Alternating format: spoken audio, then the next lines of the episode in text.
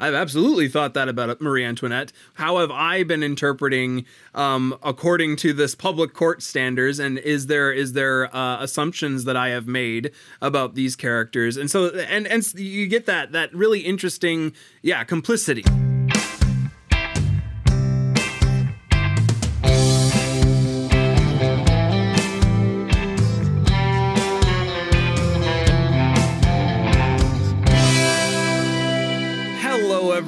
And welcome back to No Script, an unscripted conversation about theater's best scripts. I am Jackson Nikolai. I am Jacob Mann Christensen. We're thrilled to have you back for another week, another discussion, another play. We've been doing this for six and a half seasons now. You know the drill if you're a recurring listener, and if you're a new listener, welcome. We talk about scripts. This week we've got another script to talk about. It's a privilege, it's a thrill.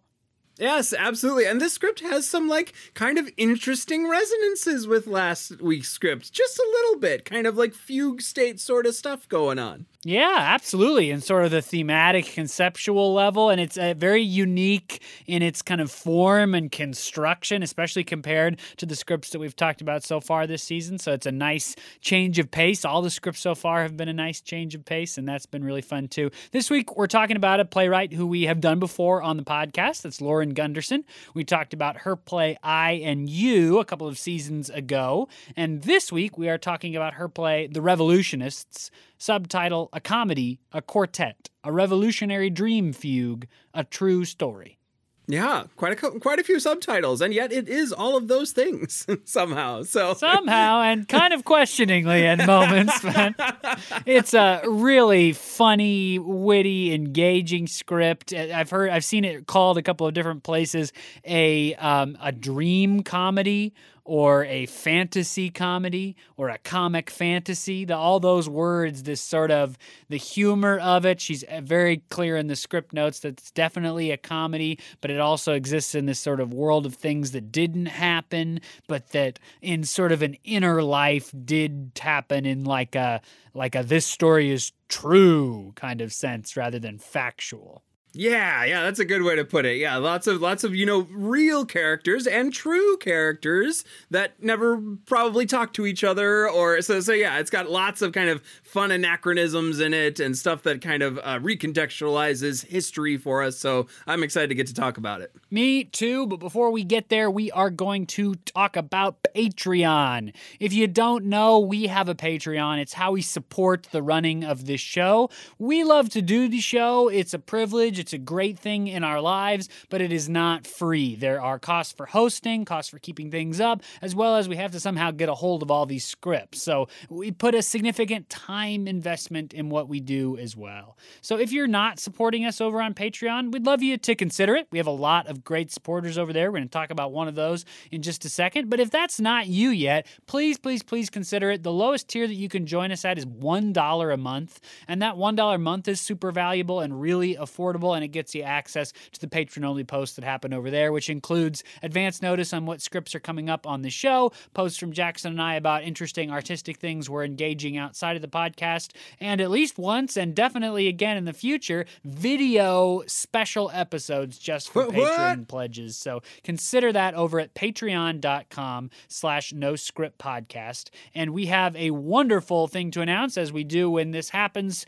We have a uh, producer level level playwright or a, a playwright level Patreon uh, a subscribe a, a, patron. I'm getting I'm trying to get it out there. I finally got there and found the word. you found it. You found a it. A playwright level patron over at Patreon. These are folks that supports the show in kind of a producer role and um, in terms of financially. And so this person is Roger Hartley, and we are super thankful to Roger for joining us at that level. And when you decide to join us at that tier, hopefully you will. We are also going to thank you on the show. So Roger Hartley, thank you for being a supporter of No Script script and supporting us with your finances in that way. It makes doing this show very possible. So thank you, and thank you to all the rest of our wonderful supporters as well. Yes, thank you all very much for making No Script possible. We'll see you over on patreon.com slash no script podcast. And now back to the script. Back to the script. Here we go. I'm going to give you a little bit of context for this play. Uh, as we said in the opening, this play is by Lauren Gunderson, who we have talked about on the show before. We did her play I and You, which was a very famous production, had a Broadway run. Um, uh, Lauren Gunderson has been called more than once or, or uh, America's most produced living playwright, and not only called that, but recognized as that in 2017 and again Outside in, of Shakespeare. Right. Yes. Yes. Oh, yeah. That, that's that's probably a good distinction. America's most produced living playwright. Ah, yes. yes. If only Mr. Shakespeare were still around. Yep. And and American. Uh, it's, it's, it's fine. Um, well, we're moving- um, and uh, that, so, but she got that uh, uh, accreditation again in 2019 and 2020. Her plays are widely produced, and she writes plays uh, almost almost with a regional house in mind or or with uh you know with the ability to be produced well in regional houses. So um and this play is no exception. This play uh was uh workshopped through 2014 and 2015 it had a couple readings in 2015 got its first production at the Catholic University in DC and then the uh first uh full professional commission production um was in the Cincinnati Playhouse in the Park uh in February of 2016. Since then, it's had many other uh, productions. Uh, it was at Seven Stages. It was at the Moxie Theater in 2017, um, and it continues. If if you do a quick Google search, there'll be plenty of reviews of this play. There's plenty of kind of trailers on YouTube of this play. It's a nice little four-hander cast, um, and it's kind of steeped in history, so it's great for um, kind of educational uh, theater to do. And uh, yeah, it, it continues to have a life uh, in regional theaters and playhouses around the country. Yes, absolutely. And as we move into the synopsis here, please know that this play is loosely historical, let's call it.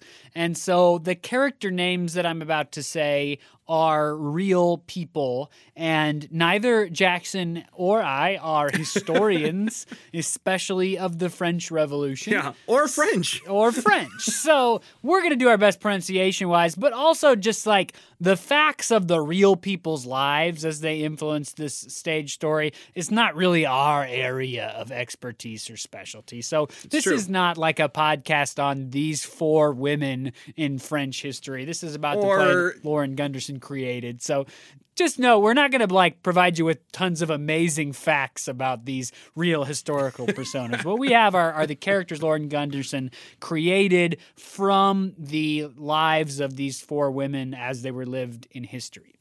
Yes, it's set in a very specific time in the reign of terror around the French Revolution. And again, as Jacob said, we're not experts on that, but we are pretty good at theater sometimes. So we're going to be focusing on that and the plot and the characters as they have been presented to us. Absolutely. All right. So Jackson stole this. Paris, Reign of Terror. Uh, Gunderson says around 1793. That's the setting for the show. That is in stark contrast with the way the characters talk.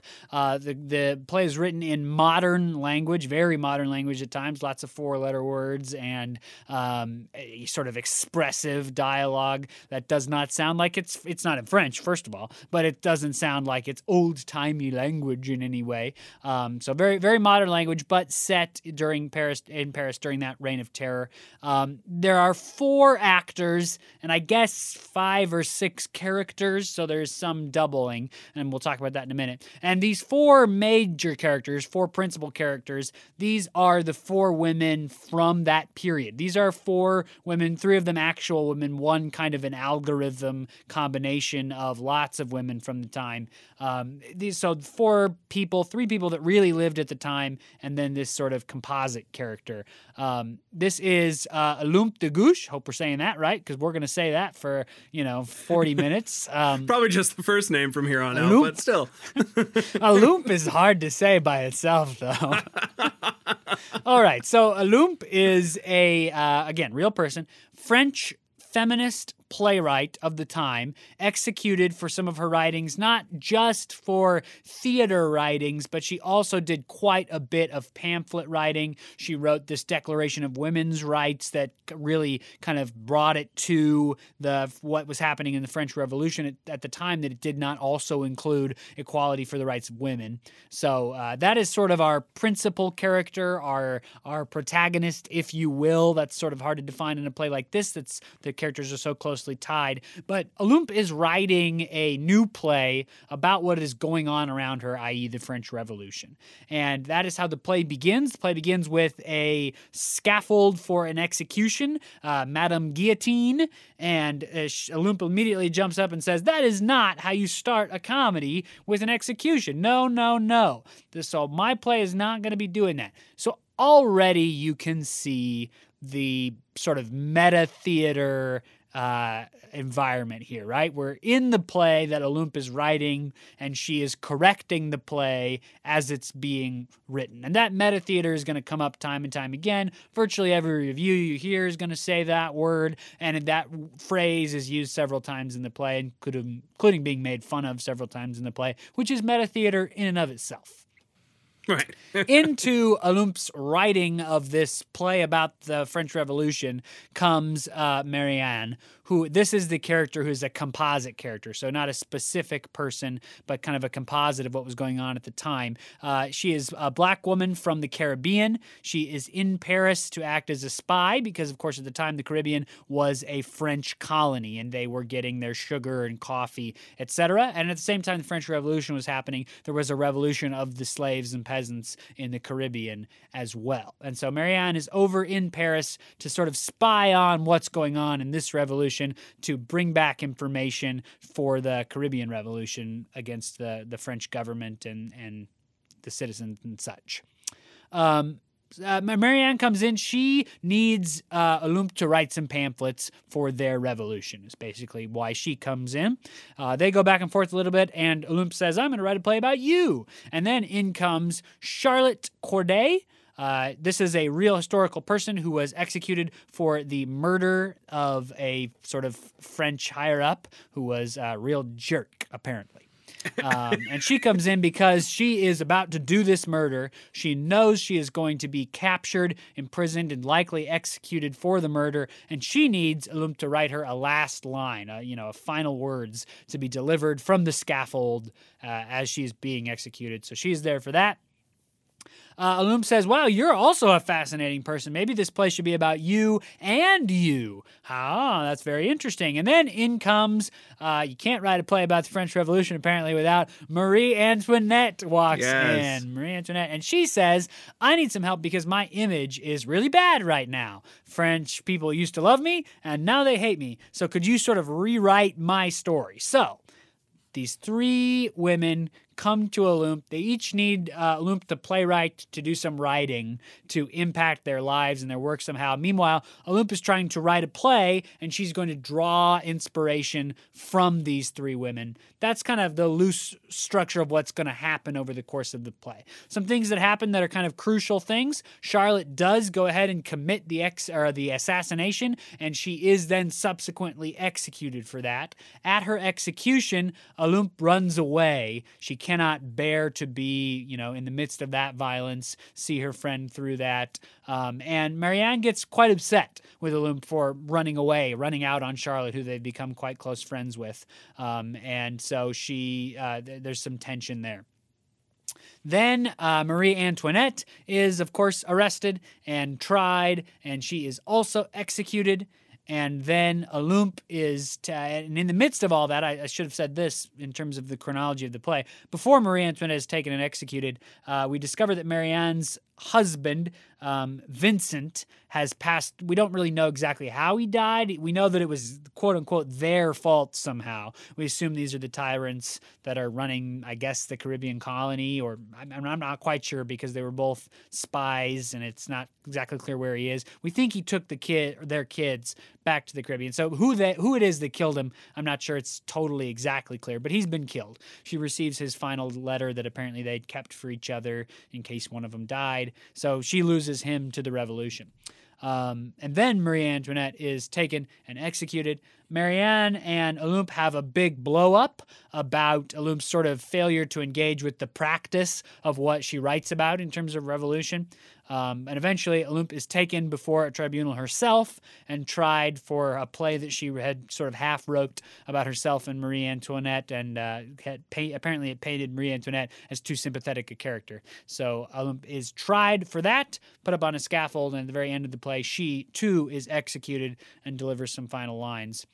Um, amidst all that is this sort of swirling song that's an important part of the show that the women echo back and forth. So those are our four characters. There is also the character of the fraternity, which is uh, like sort of a representative of the reign of terror hierarchy. Um, and at the actors who play Charlotte and uh, Marie Antoinette go on to play fraternity in a mask, and so they sort of oversee the tribunals. Um, is basically that's kind of the broad scope of what goes on in the play. the The scenes have a lot to go on because each of the women is is fully fleshed out so much that the all of the different negotiations and plot points that influence their specific journeys take up you know whatever the play runs an hour and a half, two hours. Yeah, yeah, it's the, it's this fascinating structure of of both um you know what if all these it's kind of the uh the, the play structure of what if these characters all had coffee or what if these characters all had all were friends um but the the the characters that she's chosen are such um archetypal characters, right? You have the playwright, the artist, the the theater nerd. I think is one of the descriptors for Olympe, and uh, we have Charlotte, who's this uh, assassin, really clear-headed young uh, person who like knows what she must do. Yeah, yeah. Um, you have Marie Antoinette, who is Marie Antoinette. I don't know that I need to give you more descriptors than that. And then you have Marianne, uh, who who is this uh, this spy, right? This this uh, person who is kind of paying attention to the underground and and and in it for for freedom uh, in the in in for the revolution and what it can do for her people. So all of these really strong archetypes all just are thrown into a room together, into a playwright's study, essentially, and get to just bang off the walls with each other in various degrees of friendship for the rest of the play. Right, and the whole structure again is sort of based in Olympe writing this play for her time, and of course, you know that lends itself to questions about is Olympe the stand-in for Lauren Gunderson herself? Well, we know from interviews with Lauren Gunderson that she was taken with this project because she discovered Olympe de Gouges in a footnote in some historical text and was amazed to discover a feminist French playwright during the French Revolution. So there's a lot of sort of interesting parallels maybe between what Lauren Gunderson is trying to say and what Luke character also says. But the the overall structure of these women meeting is a fabrication for the play, of course, but it's also a fabrication for the play within the play.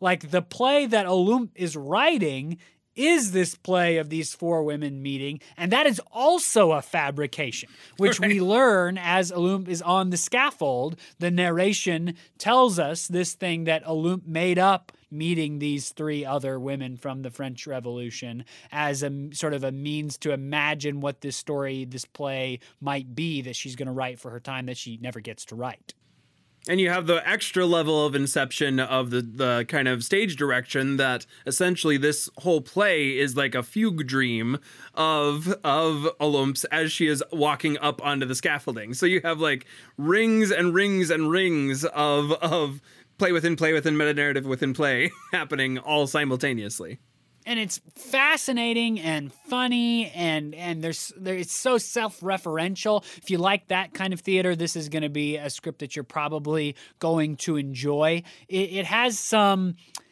uh, you know, maybe some like easier laughs thrown into to sort of drive the comedy along. There's a uh, a scene that is very funny, but is sort of it doesn't have a lot to do with the plot or the context, but it's just that kind of classic comedy where Olympe's trying to describe her plot the, for this play that she's now been brainstormed to write with all these women, and Marie Antoinette keeps trying to uncrinkle this mint while she and it keeps interrupting right. her over and over. There's kind of that kind of comedy in it. There's very referential comedic references to things like Les Miserables, which doesn't have a lot to do with the French Revolution, but people sort of mistakenly identify really strongly with this French Revolution. And so there's some comic humor played on that as well. Um, like uh, somebody makes a joke at one point, like nobody wants to hear a musical about the French Revolution. right, right, yeah, and that that's a that's a big part of the play. Is this kind of uh, theater is examined in the play um, f- through through the lens of this character who's trying to write the play, but also the lens of the people around her who have different tactics than a theater artist would. And so theater comes under the spotlight of especially um, of especially marianne who is uh, kind of between marianne and olympe you have the um, words versus actions debate um, Olympe believes pretty strongly in words and in story, and that story can outlive actions of a particular person if told well. Um, Marianne is a little bit more on the side of you need to back up all your words with some actions. um, it's not enough to just write well or to run away from something and write about it in a in a in a kind of glossed over way. You have to be willing to, you know, set yourself on the line. And so you have that kind of um, the conflict of of theater as this kind of at one point it's called a rich rich people's entertainment um, versus theater as a tool for social justice. Yeah, right. And and and that kind of questioning around theater, is it for rich people, is is made fun of at times by Lauren Gunderson, is examined more fully at times. It makes several sort of longer defenses of theater as an art form or as sort of what art can do, the power of art itself, that at times seem a little bit more mocking of the kind of people who, you know, earnestly make these sort of old, tired arguments about what art is, and then at times seem more earnest. And that kind of waving back and forth between making you, if you're a theater artist, laugh at yourself and also kind of go, eh, there's a point to be made there. Um, and then also be fired up about what the art form can do. The wavering between those three categories is is a lot of how she kind of plays with what theater is in having a playwright writing a play as the center of the plot. And I feel like so so for the first part of the ride of this play, right, you get to kind of weave your way through that, and the play the the, the characters all have this kind of uh, confidence about them and their various choices. However, as you see the consequences build up in the play, um, Charlotte's death as the result of her confidence and and and assurity that she needs to assassinate this judge Marat. Um, and and and then you see uh, Marianne lose her husband Vincent. You see Olympe watch or almost watch Charlotte uh, executed and have to run away. So you see like each of these kind of um, and at, at, first blush, these uh, kind of tete-a-tetes, I don't know if I'm saying that French word right, but these peri ripostes in conversation between the two different viewpoints crystallize. You see Marianne uh, arguing essentially that my husband must have died for something. It can't just be words. we have to be doing something as a result of that. You see o- uh, Olympe uh, afraid for her very life as as the result of her action. She brings her uh, uh, Declaration of Women's Independence before the fraternity T is how I'm going to say that the the court of the revolution and is uh, not only booed out of there but feels threatened for her life. And so she's have... worried also about the fact that uh, Marie Antoinette may have inadvertently carried off the pages of the damning play that Olympe has written, and so she's worried that if they if this you know reign of terror, organizational loose citizen government, what you know all the craziness that was happening at the time, if they get a hold of that that they're going to try her for that material as well. Right. So so it, it, crystallizes the argument, right? It's no longer theoretics. Now the characters have skin in the game and something that they've lost or will lose as a result of their position. Right. Yeah, I think you're exactly right that the way that the play sort of works for the characters is that there is this uh, extended opening scene where we one by one meet the characters and we learn sort of their perspective on um, engaging on, on changing society through engagement or reflection or uh, commentary all these sort of different viewpoints that they have through uh, privilege in marie antoinette's you know world. Um, and they they sort of lay that roadmap for how they see change is going to come laid out for each other. And then kind of the rest of the play is you follow each of those roadmaps to the scaffold one by Yeah. one, right? And Marianne doesn't die, but her husband does. And she's the one sort of left to tell the story. It's kind of the refrain throughout the play is telling the story, history, high story. They play a lot on those kinds of phrases all around this idea of carrying the story forward. What is going to carry the story of the revolution forward? And every single path chosen leads to the scaffold or to death of some sort. Yeah, yeah, and and and and each of them, at least at least for me, um, Marianne and Olympe serve as like the two primary characters throughout. I think I mean O- Olympe in it is is the one whose dream we're in if we follow the first stage direction and we go on a pretty long journey with her. But Marianne seems to be the the counterpart, and they both have a lot of stage time. Um, Marie Antoinette being thrown into the mix is just this delightful piece of chaos.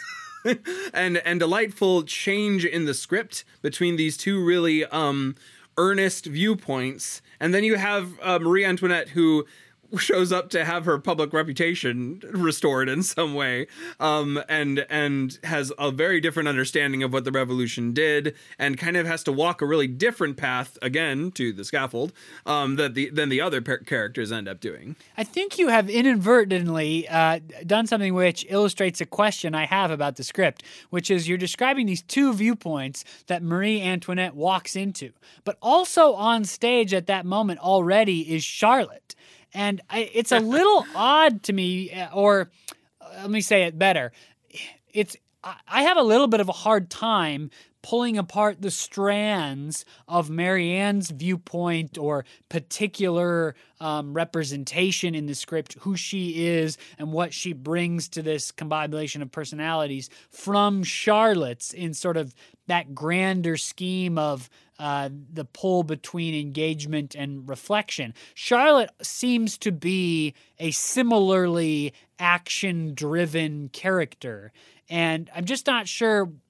It's a little unclear to me what extra she adds to the table, adds to this fold. Yeah, yeah. So, so I wonder if Charlotte isn't the inciting incident of the play, um, which which would be a little interesting because Marianne showing up could be the inciting incident of the play. Um, but but uh, Charlotte's um, devotion and clear-headedness that she must kill this person, and then her the execution of that action in her in fact doing it, set off all the events of the play in a different way than Marianne does. Marianne, Marianne, I feel like goes on a journey in this play. She starts as this: I'm, I'm just going to kind of ride underneath. I'm going to collect some information. I'm going to send it away. Um, I don't need to be like up front in front of everyone, but I'm going to like put these pamphlets out there so that so that more people can know, and I can be gathering information for the resistant effort, resistance effort back home. Um, Charlotte is like, I, I'm going to kill a man, and I need some last words. and that's like kind of she's almost like the the more uh yeah the very direct like i have a plan and it's gonna mess up your world but i'm still gonna do it so she's like so help me uh, she's like the more extreme version of Marianne. Like she sort of represents that particular view to its utmost. Yeah, or or and and also kind of the clarity of youthful purpose um, as a result of uh, a tragic. Uh, we, we learn a little bit about like what what she's lost, the people she's lost, and she's lost a lot of people that have crystallized this purpose for her. Now, again, we are not historians, but I Right. believe my understanding is that the real person of Charlotte uh, basically was an orphan. And so her particular engagement with this sort of unjust society around her, she's going to bring a unique perspective to that. But but let's go back real quick to this um, potential uh, linkage between Marianne and Charlotte in this. Um, it may be that she sort of represents a more active or more exaggerated version of the more subtle combative view that Marianne holds. If that's true, and I'm just trying this idea on, uh, and this could be interesting for those of you who like to email us and make comments to, to continue to talk about it, because I'm not sure how well this will hold up, but that's the virtue of an unscripted conversation. Could it be that Marie Antoinette is an exaggerated version of Olympe's point of view, the disengagement point of view. Now, what Marie Antoinette brings to the table extra is uh, rich royalty, fame. But what that has done is insulate her in the palace, in the royal lifestyle. She she's not engaging with the world. She's I mean, of course the whole French Revolution was sort of about this, right? The sort of right. disengagement from the populace of the royalty and other aristocracy, rich oligarchy kinds of folk. And so that that is a, maybe an interesting view of what these four characters are. You have these sort of competing more subtle, more realistic points of view between Marianne and Olympe. This sort of, I, I think I can change the world better through uh, disengagement, through writing, through reflection. I think I can change the world better through actively participating in these revolutions, going, letting my voice heard, letting my actions drive me. And then you have two really exaggerated versions of those points of view. And those two exaggerated versions are the first two to die. Right. yeah, yeah, definitely. I like that a lot. I like the that that kind of um uh, not synergy, but parallelism between the two characters, but but amplified, right? And you see that I think in some of the ways that they uh, glom onto each other. Um, uh, Olympe, oh, or I'm sorry, Olympe and uh, Marie Antoinette kind of find a lot of resonance together. At least they speak a similar language. When Olympe talks about art, Marie, uh, Marie Antoinette is like, "Yes, delightful." When uh, Olympe talks about maybe turning the play into a musical, Marie Antoinette is like, "Oh, that's terrific." Um, and and and uh, Charlotte and and her journey is backed up by Marianne. Marianne goes and like takes not takes care of her, but she watches over her as she kills the person from outside on the street. Right. It, I think you're exactly right that that's pretty notable. The first exit after all four characters have made their way on stage is by Charlotte to go and do the assassination. And who goes with her but Marianne, right? The 2 mm-hmm. action oriented persons leave to do some action that they believe is going to make the world better, more just, more equitable, all of these things that they believe in. And that leaves the two sort of more internally, more disengaged, focused women together, not going to do the assassination or watch the assassination. And one of the first then hurts um, that Olympe does to Marianne, or Marianne perceives as hurt, is her un- is Olympe's inability to stay with Charlotte as she is dying, uh, being executed. She has to run away, and Marianne comes after her uh, against that. So you have, I-, I think that that's really fascinating. Two amplified versions of these viewpoints, and you get to see them play out and see what it does to the more subtle versions as a result of their deaths and you you see that really um, used really well in its relationship to the theatrical form. Because of course we've discussed uh, there, uh, there's a lot of commentary about what theater is and how it works and its form in the play. And one of the many tools of the many different kinds of theater artists, of course, is the entrance, right? And the entrances of these characters really speak to their these kinds of relationships. You get this entrance of Marianne right into the fantasy play of Olympe to establish their relationship, right? We have these two longtime friends. One of them is now writing a play, one of them is now a spy, right? So they're they're already sort of establish in their immediate entrances who they are. But the next two entrances of Charlotte and uh, Marie Antoinette more fully illustrate how well she uses the form to comment on the form, right? So you get this grand, enormous entrance of Charlotte. She literally bursts through the door, wielding a book as a weapon, screaming, Yes, is what I said. I said, Writer, I need a writer. Who's the writer? What's my line?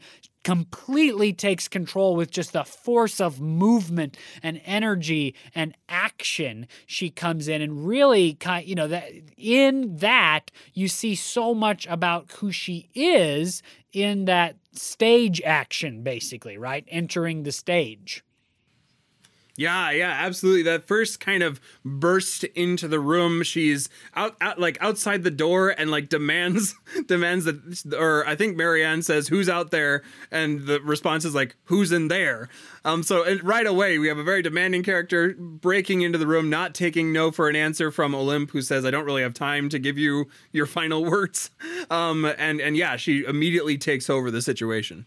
And she immediately establishes sort of an interesting relationship with herself, right? That she would want her final words to be pre written for her because they're so important to what they're going to do actively in the world, right? She's decided on this course of action and she wants everything laid out and active, even to the point where she's memorized a final line. You get this all from her entrance moment. And then, of course, several pages later, Marie Antoinette floats into the scene. The stage directions say, looking lovely and startled. Marie Antoinette says, Marie enters. Is she late or lost? What were they talking about? Was it her? It's always her. Or is she being her again? It's confusing time. Hello, Marie Antoinette. Yeah. Right. Yeah, and so no- you, you establish right away the self centeredness that perhaps if you were someone who's going to criticize the disengage, reflect, attack through words primarily point of view, you might say it's a little bit self interested. It's a little bit focused on how important you are rather than how important just the things you do can be. And in contrast to Charlotte, she is intensely confused about herself and about the world that she finds herself in. She has really no clarity and is casting about in this group of people for some sort of like goal or purpose and like continues to like latch on to basically anything Olympe says until eventually in the next scene when she talks about maybe the character that she's writing about Marie Antoinette has to die. Um, but but she she's casting about for support for some sort of connection as a result of her position of this kind of self-centered, uh, isolated um, uh, monarchy that she that she is coming from. and and both of these two of the let's call them the second group of women charlotte and marie antoinette are to me they feel that that, that they're more caricatures than marianne and olympe um, and, and perhaps that's a, a an intentional choice to more. We've sort of talked about how they may be sort of exaggerated examples, but it it also is interesting that the caricatures painted of them by the uh, the the crowd, the citizens, right, the executioners. Those are not the caricatures that we've come to know in their private conversations. It's sort of like there's a play within a play about a play here. There's also caricatures of the caricatures in the executions. Right, right. And in that way, you almost get this um, kind of complicity sense um, uh, as as an audience member. You you spend uh, a bunch of time with these four characters, kind of away from the the public eye, and they interact with each other. You see some um, perhaps more fleshing out of the characters and their individual viewpoints, and then they're brought before the fraternity, and and these these claims that we know we're, we're familiar with. We're familiar with the claims against Marie Antoinette because no one will ever forget her. Um, and and so so you begin to like hear these um, these accusations brought against her, and you realize, oh, I've absolutely thought that about Marie Antoinette. How have I been interpreting um, according to this public court standards? And is there is there uh, assumptions that I have made about these characters? And so and and you get that that really interesting yeah complicity with history and the wonderings about interpretation and about um, oppressive systems over these for women characters. Right, and and how and what the relationship is between the violence done to them and the sort of prop personalities that are imagined for them um, that that sort of causes that. Here, here's one example. Throughout Charlotte's scenes where she discusses the oncoming assassination, the other women on stage it's a little unclear to me how much they're joking or how much they sort of believe this. Ask the question Is this uh, basically a, a love affair? Is this the result of a love affair in some way or the other, right? Are you acting out of lust? Are you acting out of being jilted? Are you acting out of uh, the result of a whatever, right? But there, there's a man involved somehow. This is somehow about sex and romance. And they tease her about that. They it seemed to me that they seem to believe it, which perhaps makes what comes next even more heinous, which is that when Marianne visits Charlotte in prison, uh, Charlotte describes being, I mean, there's really no other way to put it, right? Violated. Her, her virginity was checked by the guards at the prison. We can only assume male guards at the prison um, because they believed this same thing that it must be the result of a love affair. And uh, again, we're not historians, but what I can tell from the looking that I've done is that this is somewhat based on a true story from this person of Charlotte. Uh, in this case, however, they conducted an autopsy to see if she was a virgin because they did not believe that a woman could simply act uh, in in this sort of active um, uh, control her own destiny, uh, do something for the cause of justice, for what's right, take this action. They did not believe that that could happen outside some sort of romantic narrative involving a man. Yeah, yeah. So so you also have in this play the the um demystifying uh, or de-idealizing of revolution and the truth that uh, became apparent through the revolutions that um, and and all the declar- declarations of independences that were going around at the time that this system of oppression and male-centric government and society did not uh, open up any doors during the revolution to the women who are also a part of the revolution. You have uh, systematically each of these scenes, uh, women uh, b- behaving in a way that they would desire to be free in this society. You have Olympe bringing a declaration. You have Marianne fighting for her people to be free. You have Charlotte taking justice into her own hands and and making a choice for for justice. And you have Marie Antoinette, who is a queen, who is in, you know, uh, uh, a, a, broken character for sure, but ultimately behaved in a way that this fraternity of men um, believed was against the Republic. And so each of them is subsequently either killed or experiences the loss of each other. Right, right, right. And we, we have this sort of one by one there sloughed off by the revolution, assassinated for being people that they're not, right? That sort of they've built them up as caricatures or props to then do this violence upon them.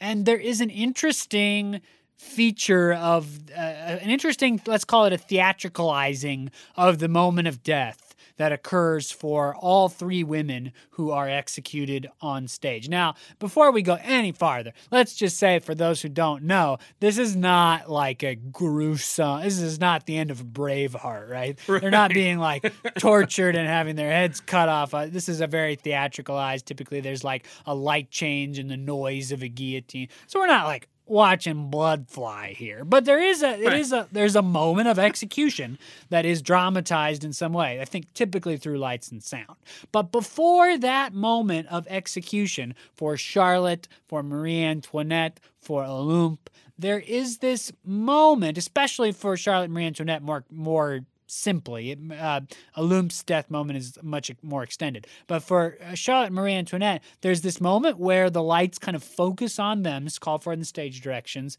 and they sing a small refrain of this music piece that has extended through the whole of the show. In fact, it's a very specific piece of music that's required that you do. You can't write your own, you can't change the lyrics. It's a very specific piece of music written for the show. And they have a little refrain that they sort of sing to themselves, to the audience in their moment before death. Yeah, yeah, it's it's a really um kind of questioning. It's in the interrogative mood. They're kind of uh, wondering about um, how they have arrived at this spot. Um, the, the lines are Who are we without our power? What's a truth none understand? Fame's a force, building era from hour, and the beat of the beat, and the beat of the heart, and heart in our hand. and that kind of happens almost ritualistically each time these characters are before the guillotine. And then there's a really specific um, uh, kind of beat by beat moment after that of breathing and some form of mourning and then a light of some sort of purgatory-ish moment and then uh, a fast blackout on them so you have this really repetitive um, almost ritual that each of them goes through as they are about to die. And and this song defines that moment and weaves its way through the play. Yeah other refrains that use that would i imagine the same musical piece but the different lyrics for the different women. Uh, charlotte sings who are we without the riot? What is a song without a band? What plays on during the quiet? And then that refrain again it is the beat of the beat and the beat of the heart and the heart in our hand and there's different versions of it of course as the different women experience this moment of what? Musical connection? I mean, somewhere in this is a tie to Olympe wanting to make it a musical i think. There's Well, like is- a little part of that It's a little odd in its positioning there because uh, so many of the characters revile the musical choice um, throughout and make fun of it. That's where a lot of the references to Les Miserables comes in. Um, so, so it's a little odd if it's, it's if it's just the connection to that. Um, however, I think it's it's kind of weaving through. Uh, it's it's hummed initially right at the start of the show, and you kind of you almost wonder if the scene changes can't be defined by a little bit of that sort of music throughout the show um, and and to have those different, uh, slightly different refrains that speak to the individual characters and what they're shooting for, and and how society is still oppressing away the thing that they're shooting for. Right? Who are we without our power? Um, uh, I think I think that serves to reinforce even more the kind of um, the the feminist nature of this play and the social critique that it is bringing out as they are looking at their lives and what they have available to them in that moment of death. And it also emphasizes, in a, in a more form sense rather than a, a plot sense, the theatricality of it, right? This is an imagination. These women did not, in the seconds before their death, sing a refrain of a song that they all knew, but they also Right. never met. And so it's an exercise in this sort of imagination of what might, uh, what what kinds of feelings, what kinds of experiences, what kinds of sisterhood, right? That's a word that's used. It, what might have flowed through these women as they faced the guillotine.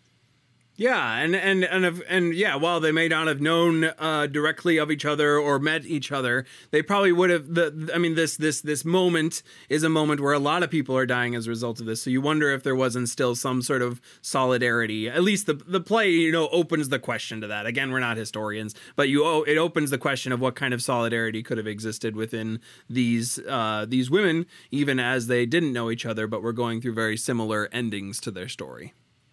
And that, as we build, then we build towards, of course, Olympe's execution, which is that kind of final centerpiece of the play, this sort of final action.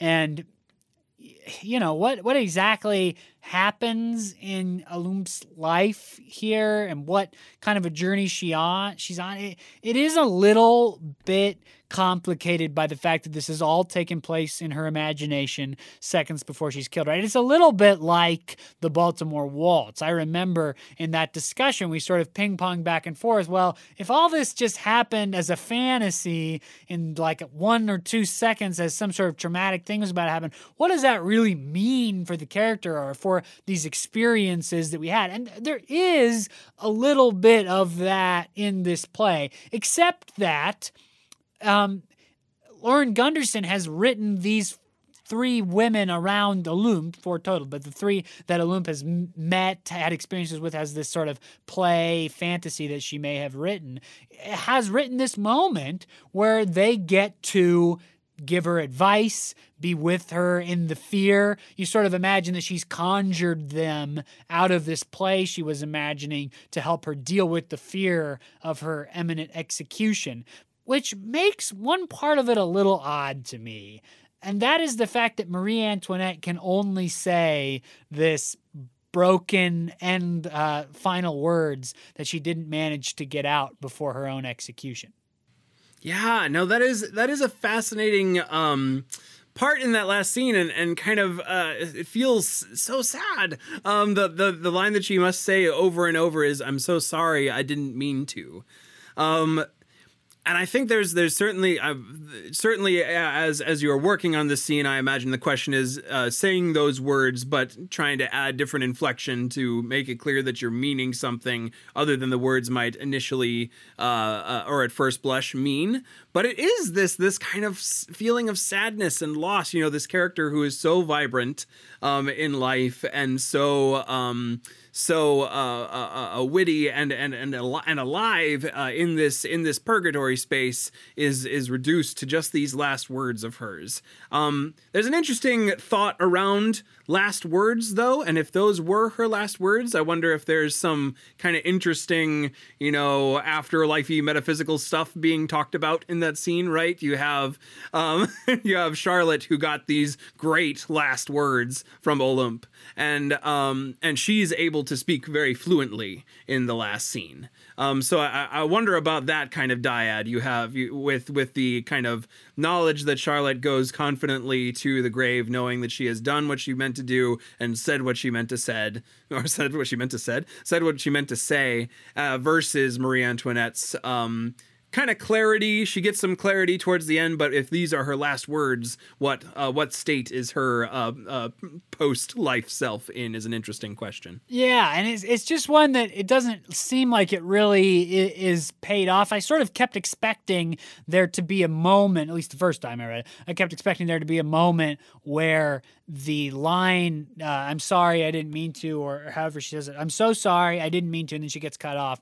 Well, i kept expecting there to be a moment where i was able to sort of reinterpret those words in a different context and something clicked into place and there was a little bit of a payoff but it doesn't really seem like that happens. In fact the marie antoinette character just sort of drops off in these last couple pages and marianne and charlotte continue narrating sort of the end of Olympe's life and, and kind of a, very, a highly exaggerated, stylized end to what her life, may, the end of her life on the guillotine might have looked like. And that, that's an area where I just, it, I clearly there is an intentional choice being made to do that. And it's just not one that i really grasp that strongly. I'm not i don't really know what lauren gunderson is trying to do with that yeah, yeah. That, I imagine that would be a very interesting thing for the actor playing Marie Antoinette to try to grapple with. Is it like a punishment for this character that's like we know is a is a historically um, complicated and very abusive character. Um, so so I wonder if there's some comp, uh, kind of comeuppance around that. But that is a kind of interesting element that she fades off towards the end. The, the the the very end of it though, I I love the like last line of the play. Um, it's this moment where uh, she goes through a very similar um, kind of uh, ending. She uh, they've narrated her death all the way down to the very end, um, and she takes a, a bow. Um, and at the bottom of the bow, the the guillotine strikes. You hear the sound, but then she stands. The stage directions are, but Olympe stands tall again to tell us, and a story begins, and that's our blackout and I I just I, I love that so much partially because of of the kind of research around you know Lauren Gunderson uh, finding this character and and uh, you know striking like you said at the beginning striking on her story in a footnote. Um, it's almost this moment where you you once again land the power of theater where a playwright can find a fellow playwright who has been lost into the footnotes of history or at least you know to some degree. She's a she is a somewhat famous character in history but I certainly had never heard of her. And and through the reading of this play, I've been reintroduced to this playwright, to each of these four women and their stories, and and their stories have been reclaimed and now begin again, start a new story as a result of of the end of their story. And I think that's just a really powerful way to end the play and a power, powerful statement about what theater can do and it's just so meta. It's like right. Lauren Gunderson, a playwright in uh, 2015, writes the play that she imagines Olympe may have wanted to write but never got to write. It's it's so there's just such a the, the resonance of that sort of final. Um, shifting through the years, right? Where the the burden of time is just sloughed off, and the characters are speaking as characters, uh, but also as fantasy, right? And that's why I think the uh, the slight I would quibble with its factual truth that this is a true story, which is one of the subtitles, right? The Revolutionists, a comedy, a quartet, a revolutionary dream fugue, a true story. But that kind of uh, holding on to the specific historical fact is something that Lauren Gunderson really challenges in how she's written the play, that there is a truth inside of historical truth or outside of historical truth. And you really feel that resonant truth in that final moment. I'm with you. I think that's about all the time we have for the discuss- discussion of the revolutionists. There's so much more to talk about, and I'm sure you all have opinions about this play if you've been in it or seen it or read it or done anything with it. We'd love to keep having this conversation and with please all of you. Please help us figure out what the ending with Marie Antoinette means. some of you out there have got to have some ideas. Absolutely. Yeah, we'd love to hear your ideas. We'd love to hear your thoughts on this play or on this conversation of the play. You can find us on Facebook, Instagram, or Twitter at the username at No Script Podcast. That's a great way to kind of have some conversation around it with us and with all the other NoScript listeners out there. We also have a Gmail, no script podcast at gmail.com that you can send in uh, individual email to us in there. Um, so hit us up on any of those sites. We'd love to keep talking about the revolutionists with you. And if you've liked this episode or any of our other episodes, please send some folks our way. To any of your friends and families that might like scripts, even books, literature, art, if you want to have discussions about art and how it's made, send them our way to this podcast. They can find us on Podbean where we're hosted, but we're also on the regular places Google Play, Apple Podcasts, Spotify. If you like our page on Facebook, every Monday a link appears nice and shiny that you can click, takes you right to the episode, and there's a big play button right there. For those less technologically savvy folks in your life, if they got a Facebook, they can find us. So please send them our way. Your recommendations are why the podcast, amazingly, seven seasons in, continues to Yeah, yeah. grow in listenership almost episode to episode. Yes, thank you to everyone out there who is a part of No Script, the podcast. Uh, until next week, when we are talking about another play, I am Jackson Nikolai. I am Jacob Mann Christensen. Thanks for joining us for No Script. We'll see you next week. See ya.